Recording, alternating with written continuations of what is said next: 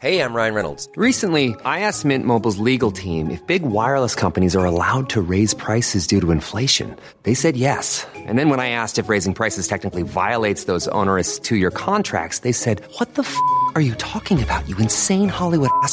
So to recap, we're cutting the price of Mint Unlimited from $30 a month to just $15 a month. Give it a try at mintmobile.com slash switch. $45 upfront for three months plus taxes and fees. Promo for new customers for limited time. Unlimited more than 40 gigabytes per month. Slows. Full terms at mintmobile.com. Lamentablemente.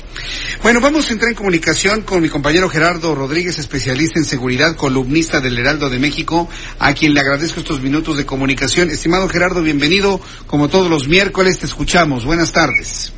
Muchas gracias, Jesús Martín. Pues sí, eh, creo que este ha sido el mes más negro en materia de seguridad que tiene ya el presidente Andrés Manuel López Obrador por los siguientes temas. El desastre de la operación de Culiacán, dos operativos también eh, que, fallaron la protección de policías eh, estatales en, en, en, en, Michoacán, perdón. Eh, tenemos este caso terrible de la familia Levarón, pero hay un dato muy importante.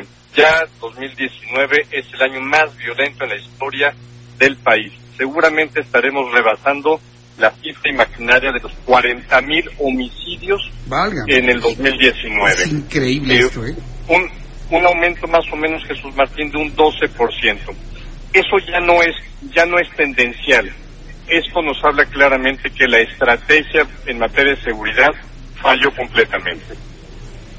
Esto que me dices es muy importante. Esta cifra es tendencial. Hoy tuve una discusión con una senadora del Movimiento de Regeneración Nacional quien insistía en que todo esto es culpa de Felipe Calderón, que los medios de comunicación, los periodistas, los columnistas, tenemos que seguir señalando que esto es culpa de Felipe Calderón. Yo le pedía pues acciones, decisiones concretas, decisiones, planes, estrategias, porque ellos ahora legislan y son gobierno. Y bueno, me dijo de todo, me dijo que hasta era yo un chayotero precisamente por eso, por no señalar ni a Vicente Fox ni a Felipe Calderón como los responsables de esta masacre. Hoy en este momento tú me dices que esto ya es tendencial y que pues ya es una responsabilidad actual. ¿Cómo vamos a lidiar medios de comunicación, analistas tan eh, enterados como tú, Gerardo, con esta tendencia que estamos viendo en legisladores y el propio gobierno que se autodenomina de la cuarta transformación? ¿Qué vamos a hacer, eh?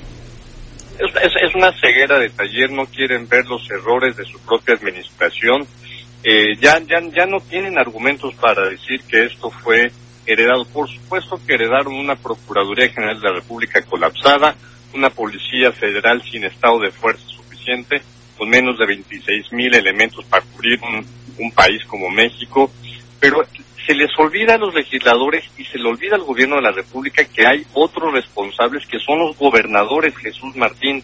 No hemos hecho responsables a ellos. El 80% de los delitos son responsabilidad de los gobiernos estatales. Están colapsadas las policías estatales, están colapsados los poderes judiciales en los estados. Pero cuando tienes un presidente que todos los días sale a hablar de seguridad, pues la opinión pública piensa que él es el gran responsable ese es un error de comunicación política y los gobernadores están fascinados porque nadie señala en su responsabilidad. Bien, pues esperemos a ver si mañana cambia este discurso porque he notado que el presidente de la República escucha todos los programas de análisis del Heraldo Media Group. No queda la menor duda. Esperemos que este, esto, esto que tú has comentado se retome mañana en la mañanera. La responsabilidad de los gobernadores en materia de seguridad, el presidente no puede solo. Y ese en sí mismo es un error de estrategia y, como tú has dicho, de comunicación, Gerardo. Y mira, eh, las mañaneras no están funcionando para hacer un análisis de la coordinación de los operativos. Me imagino que el, gran, la mayor parte del tiempo las mañaneras se dedica a analizar los temas, cómo se van a comunicar en la mañana en lugar de hacer estrategias.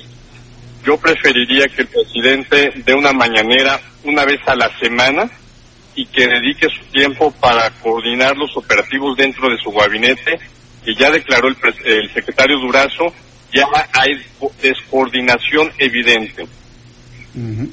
Bien, Gerardo, pues yo te agradezco mucho tu comentario, tu análisis, como todos los miércoles aquí en el Heraldo. Y pues eh, nos escuchamos en la próxima. Gracias, Gerardo. Y si me permite, Jesús Martín, felicitarte a ti y a tu equipo por el premio Pajés Yergo de periodismo. Muchas gracias, te lo, te lo aprecio muchísimo, gracias. Hasta pronto, Gerardo, que te vaya muy bien. Y bueno, pues estos comentarios los hago extensivos a todo este gran equipo de noticias del Heraldo Radio y muy agradecido con Gerardo por, por esta mención que acaba de hacer. Pues mire, otra